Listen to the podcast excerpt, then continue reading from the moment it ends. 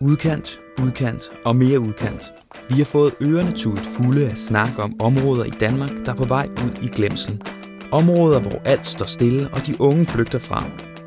I dag skal jeg besøge to byer langt væk fra alting, hvor man på hver sin måde kæmper for at holde liv i fremtiden.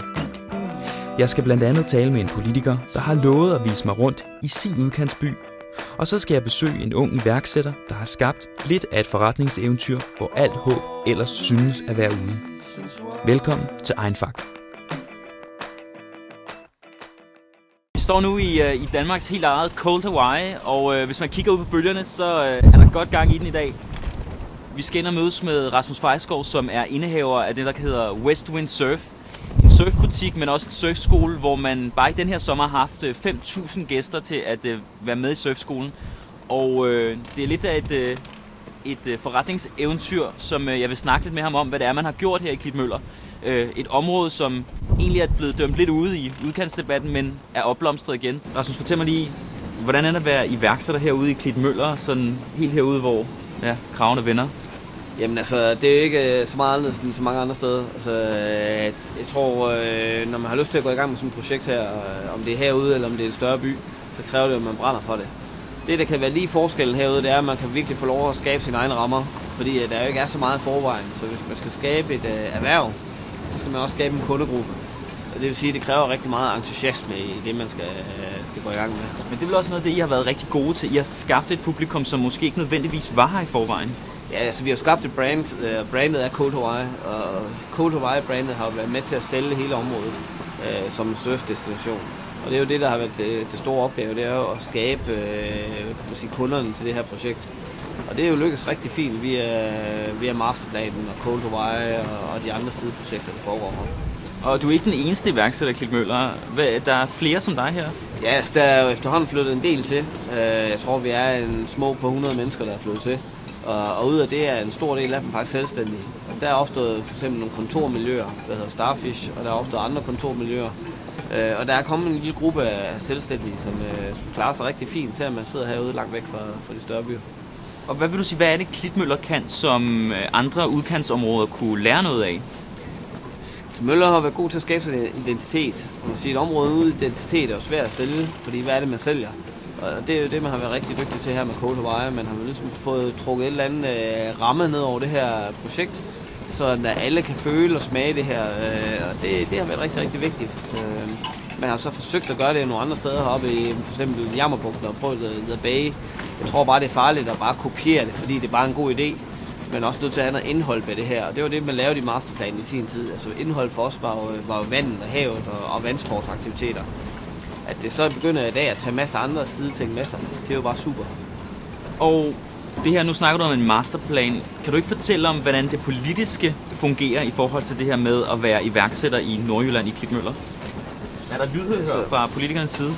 Det, det er der. Altså, selvfølgelig er det, og de, de er jo glade for det. Man kan godt nogle gange undre sig over, at der måske ikke er mere opbakning igen. Øh, altså det, men jeg synes generelt, så er der en opbakning. Øh, men for eksempel Cold Hawaii, som er et projekt, der er opstået nogle græsrødder, og som faktisk er gået hen og blevet lidt et fyrtårn for, for sådan en kommune som Tisted Kommune. Der kunne man godt ønske, at man måske brugt endnu mere energi på at udvikle det her, så det ikke bare ligger i nogle frivillige hænder, fordi det er jo øh, et koncept, der er jo heller ikke stærkere i det øjeblik, man holder op med at arbejde og skubbe det og udvikle det, så vil det også blive sværere. Nu, nu, nu er vi her i dag. Ja. Øh, sommeren er ved at lagt mod ende, men hvor, øh, hvor mange år kommer du til at være heroppe? Uh, det ved jeg ikke. Altså, så længe det kører sådan, som det gør, så, så bliver jeg ved med at være her. Øh, men igen også, det kræver også, at vi bliver ved med at udvikle på, øh, på Cold Wire som et øh, koncept og en destination. Rasmus Fejerskov mener altså, at det er vigtigt, at man bliver ved med at udvikle på de projekter, der går godt. Men jeg bliver nødt til at skynde mig videre, for jeg har en aftale med Esther Jacobsen, som er næstformand i Fælleslisten, der også kalder sig selv for Danmarks Udkantsparti. Hun er godt træt af det fokus, som er på de store byer. Hun lovede mig at vise mig rundt i sin by, og vi skal mødes nede ved den lokale og nu nedlagte brus i Hvidbjerg på Tyholm. Esther, nu er vi, øh, nu er vi taget herned i, øh, i centrum af Hvidbjerg øh, på Tyholm. Grunden til at jeg vil herud, det er også fordi, at du så kunne vise mig nogle af de konsekvenser, det har, når folk flytter fra byerne. Og her bag ved os, der har vi den gamle brus. Kan du ikke fortælle, hvornår den lukkede? Jo, altså vi var jo i, desværre i den situation, at brusen valgte at lukke heroppe. Det er nok to år siden. Øh, så vi, nu har vi kun én købmand tilbage, og konkurrence er det jo altid været godt af, men det er en del af, af brugelsens politik, at øh, hvis der ingen omsætning er på et vist niveau, så lukker man. Og det er så gået ud over den, vi har her i Lidbjerg. Den blev bygget i, i omkring 70. Og hvis vi kigger, øh, Pelle, hvis du kommer her, og hvis vi kigger herover, altså, er det det, det herover, det er det pengeinstitut. Det er et pengeinstitut, og dem har vi tre af her i, i, i byen. Men desværre, så må vi jo nok sige, at det er jo sådan, at de, som ønsker at købe et af de hus, vi har en hel del hus til salg her, vi har nogle billige hus, der er til salg, de er for billige, og så kan man altså ikke pengelån hverken fra pengeinstitutterne eller fra øh, realkreditterne. Så det du siger, det er, at hvis jeg havde lyst til at købe et øh, hus heroppe, en af de 38, 38 hus, der er til salg i Hvidbjerg, så øh, vil jeg have svært ved at låne penge ned i den lokale bank. Det kan du have svært ved, ja, fordi vi er, hvis man skal have nogle kreditforeningslån, så, så skal vi op omkring 700.000. Og vi har jo mange hus, der ligger under 700.000. Altså, min nabohus ligger jo lige under 700.000. Du kan nemt få et hus til 400-500.000. Dejlig hus. Det kan jeg lige sige, det regner rigtig, rigtig meget. Det er den, den ægte danske sommer, vi har fået med i dag. Kan du ikke fortælle mig, Storegade, hvad, hvad er det for et sted, Hvidbjerg? Jamen, Storgade er jo et sted, hvor vi har haft, altså lige over for os her, der har vi tidligere været advokatfirma. Vi har øh, haft en bager her, men bageren så bare flyttet over på den anden side, hvor vi lige kommer fra. Og så har vi en, øh, en, øh, guldesøl, og så har vi haft en slagter, og vi har haft en grill. Øh, sådan inden for de senere år. Mm. Øh, men i dag, der har vi så kun guld og sølv tilbage. Altså, det, er der en butik, der er åben her? Ja, det er vores øh, altså, guld og sølv, men jeg, jeg kan så være bange for, at den dag, hvor han lukker øh, på grund af alder, så har vi nok ingen, der kommer igen. Men så får vi bare en tom butik igen. Men Esther, hvis vi kommer ind til kernen af problemet, så flytter en masse ud, fordi de, finder, øh, altså, de synes, der er bedre muligheder for at lave de der lyst at lave inde i byerne. Ja. Altså dem, der så bliver tilbage, altså jeg, der er måske en, altså hvad, hvad, jeg kunne godt tænke mig, har du nogle konkrete bud på, hvordan man, kan man sige, fordrer en udvikling herude? Vores politikere, de skal jo lade være med at lave vores lov så stramme, at vi har svært ved at eksistere herude. Altså, det er inden for Folketinget, der Men vi har jo også problemer med vores transport. Vi har en, vores offentlige transport, det er så at sige ikke eksisterende. Det er jo både kommunen og regionen, der er med i det. Men der er jo begrænset penge til, at vi, altså, det kan være over det hele. Jamen, vi betaler mere og mere i skat. Og vi, altså, vi smider flere og flere penge ud til noget, men det der er, det er, at man sender ikke noget ud i yderområdet. Jo, du sender noget herud til, at du kan vente nogle hus.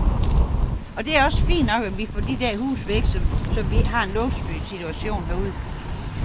Men vi skal jo have noget til, at vi kan få nogle folk herud i stedet for. Fordi man får ikke billigere hus, end man kommer herud.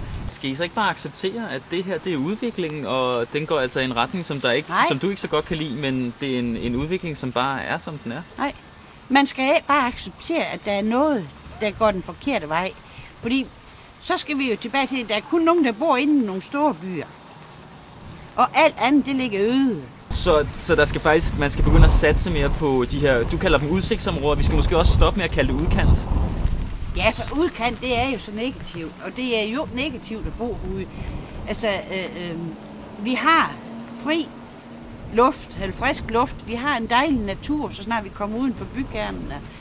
Altså, vi har vand, når vi nu lige er her på Tiholm, så har vi vand omkring os over det hele. Esther, hvad, det regner simpelthen så meget, men altså, jeg, ja, men, øh, mange tak, det hænger ved. Lyst, lyst til at, at, at være med. Jeg ved ikke, om jeg er blevet så meget klogere på udkantsdebatten i dag. Jeg mødte to mennesker, der på hver sin måde elsker det område, de bor i. Rasmus Bejerskov har set en forretningsmulighed, og Esther Jacobsen kæmper en kamp for at vende den måde, vi taler om udkant på. Tallene taler dog sit klare sprog. 63 kommuner ud af landets 98 kommuner har de seneste år oplevet et befolkningsfald, og værst ser det ud i Vestjylland, hvor netop Rasmus og Esther bor. Vist er det dog, at det nok ikke er sidste gang, du hører ordet udkant.